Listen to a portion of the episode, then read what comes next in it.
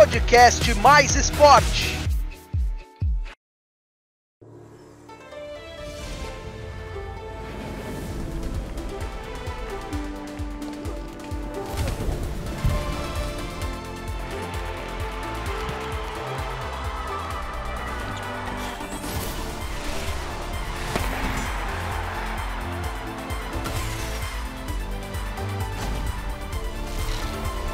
Tóquio dois mil e vinte, uma viagem pelas Olimpíadas com Mais Esporte.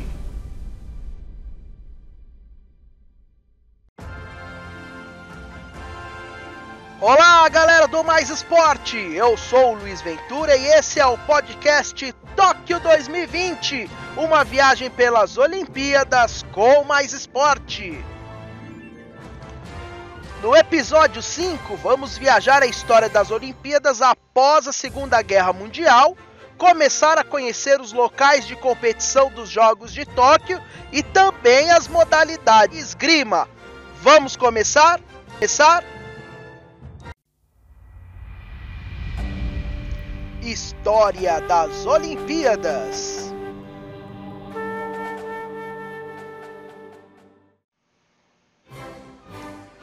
A Segunda Guerra Mundial, que cancelou duas edições dos Jogos, e a morte do Barão de Coubertin em mil novecentos e trinta e sete, criaram um certo desânimo dos organizadores dos Jogos Olímpicos. Mas o espírito esteve sempre com a sua chama acesa e, apesar de tudo, os Jogos voltaram a ser realizados após doze anos. Em mil novecentos e quarenta e seis, Londres foi escolhida como a sede dos Jogos após vencer uma votação realizada via correio com quatro cidades americanas: Baltimore, Los Angeles, Minneapolis e, Minneapolis e Filadélfia.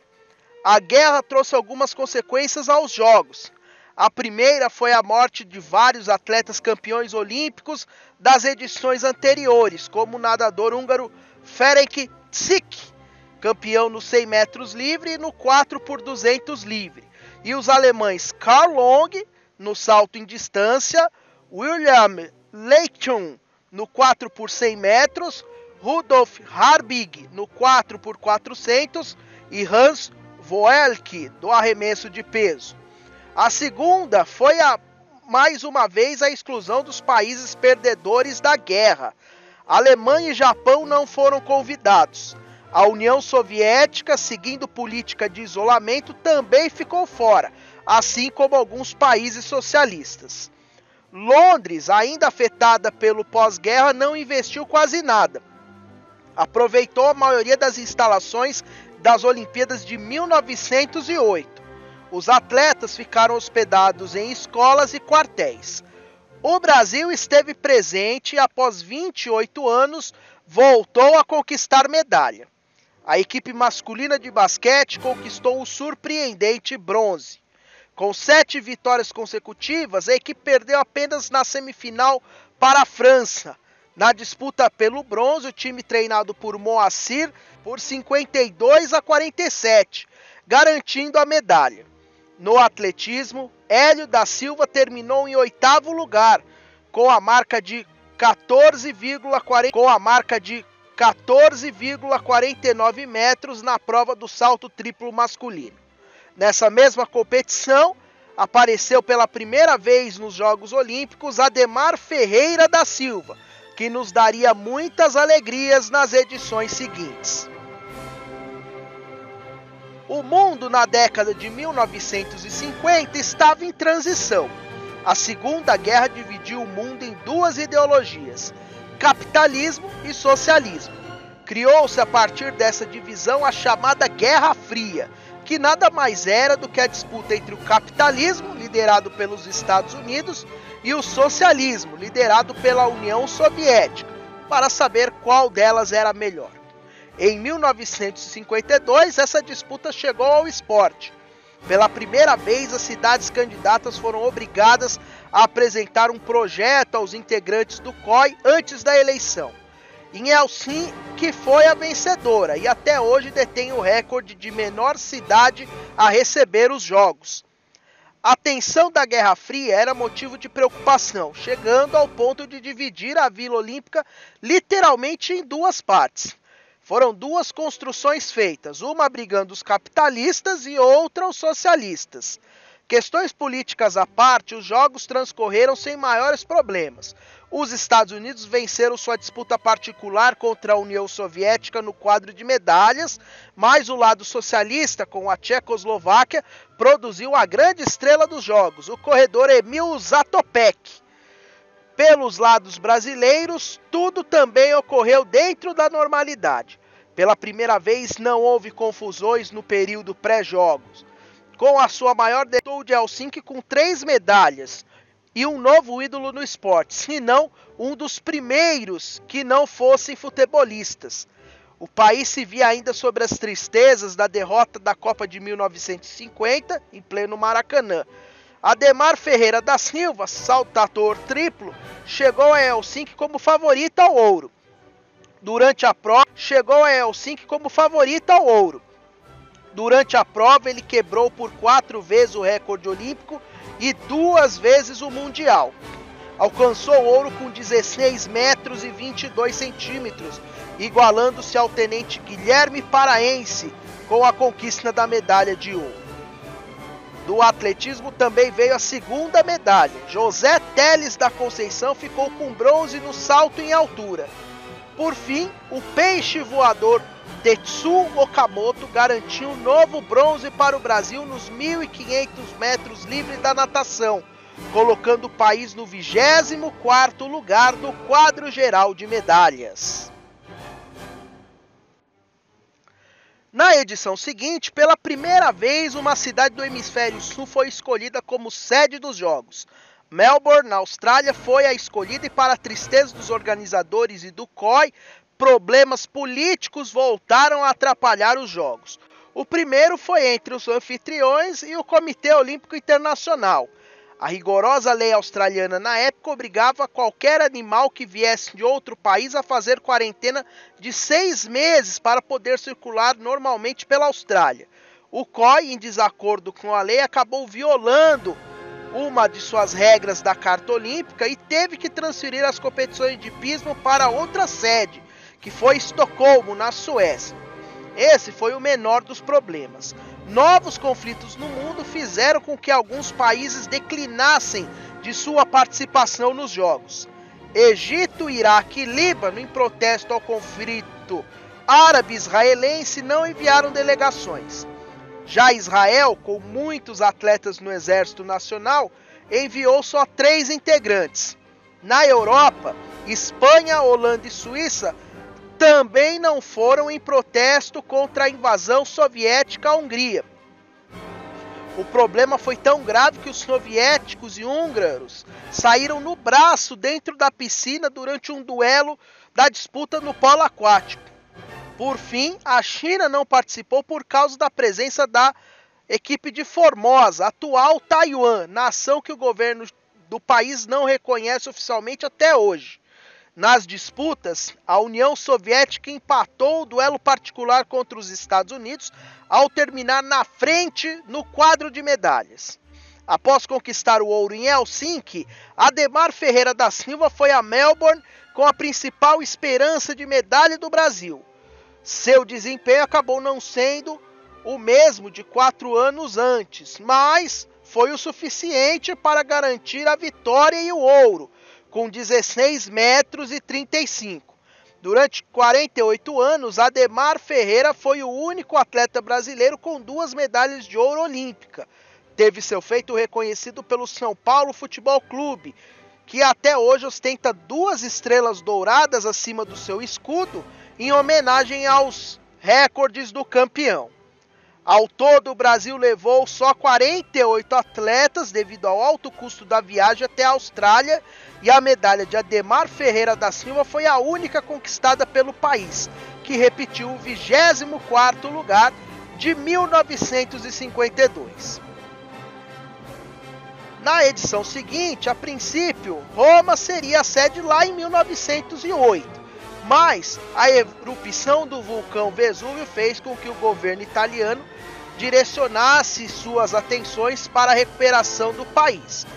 E aí, cinquenta e dois anos depois, a cidade ganhou nova oportunidade de realizar os jogos e fez uma belíssima união entre esporte, cultura e história. Alguns dos principais pontos turísticos da cidade receberam eventos.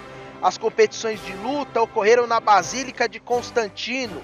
Atletismo, natação e hóquei aconteceram no Fórum Itálico, enquanto a maratona foi disputada à noite, sob iluminação de tochas e com a chegada no Arco de Constantino. Tudo isso era para lembrar que a cidade, na antiguidade, também recebeu as Olimpíadas, até serem proibidas pelo imperador Teodósio. Ao todo, trinta milhões de dólares foram gastos, não só com instalações esportivas, mas também com infraestrutura, como a construção do Aeroporto Internacional de Fiumicino. Pela primeira vez, outros países puderam acompanhar os jogos pela T V. A rede inglesa Eurovision transmitiu os jogos para dezoito países da Europa. Os Estados Unidos também assistiram às Olimpíadas, mas com um atraso que variava de acordo com o tempo que as fitas demoravam a viajar de avião entre Roma e Nova York, onde ficava a sede da rede A B C. O Brasil foi a Roma sonhando com o tricampeonato de Ademar Ferreira da Silva, só que já era o fim de carreira dele e ele não conseguiu chegar à final, mas mesmo assim teve seu histórico reconhecido pelos romanos. Quem acabou ficando com destaque nacional foi a seleção de basquete masculino.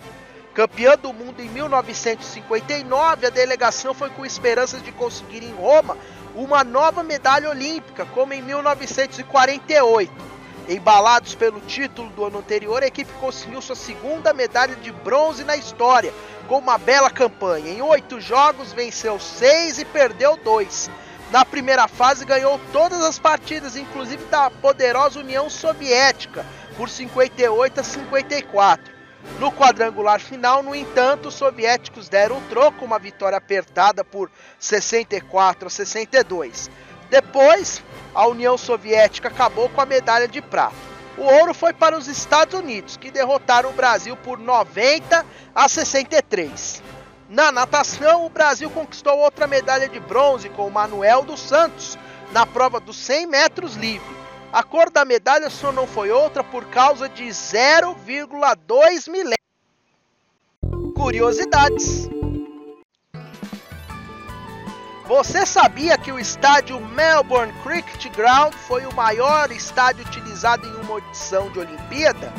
O estádio, construído em mil oitocentos e cinquenta e três, tinha capacidade para cento e quinze mil pessoas quando foi utilizado nos Jogos de mil novecentos e cinquenta e seis. O segundo lugar é também de um estádio australiano, o Estádio Austrália, em Sydney, com cento e quatorze mil setecentos e quatorze pessoas de capacidade. Já o terceiro lugar fica com o Estádio Olímpico de Berlim, que na época podia receber até cento e dez mil pessoas. Tóquio dois mil e vinte.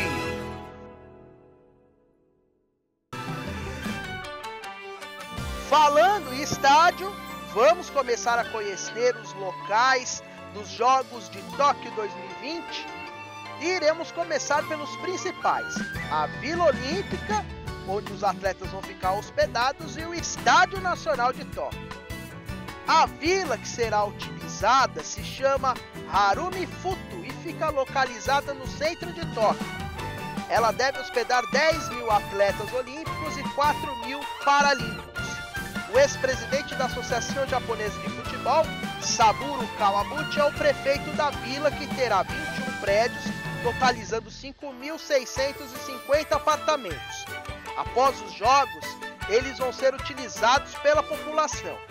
Aliás, alguns futuros moradores já entraram com o processo judicial, reclamando que irão receber os apartamentos com atraso, devido ao adiamento dos jogos para dois mil e vinte e um e cobrando indenização por isso. Já o Estádio Nacional de Tóquio será o palco principal do evento. Lá, além das cerimônias de abertura e encerramento, acontecerão as provas do atletismo e as finais do futebol. Ele é um estádio totalmente novo. Foi construído no mesmo lugar onde existia o estádio, que recebeu os Jogos Olímpicos de mil novecentos e sessenta e quatro e as partidas da antiga Copa Intercontinental, que foi vencida já pelo Flamengo, Grêmio e São Paulo. A nova construção custou um vírgula quatro bilhão de dólares e levou três anos, de dois mil e dezesseis a dois mil e dezenove, e nem tudo saiu como esperado. O projeto inicial teve que ser alterado e algumas opções, como a instalação de um teto retrátil e o ar-condicionado, teve que ser abandonado. Modalidades.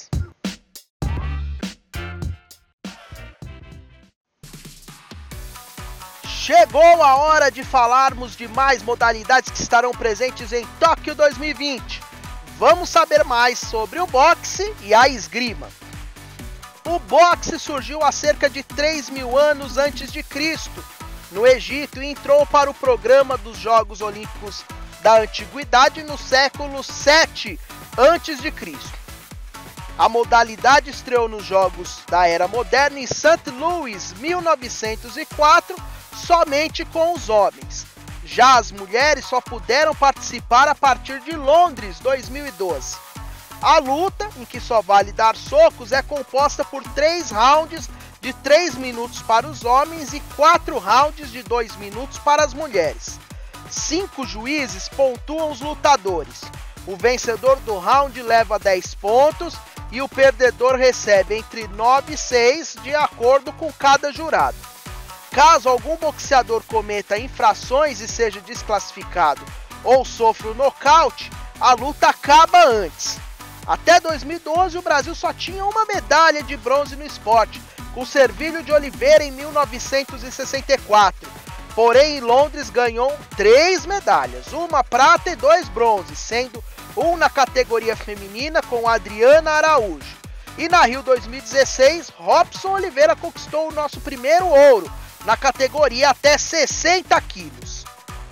No boxe, Estados Unidos e Cuba são os maiores medalhistas da história.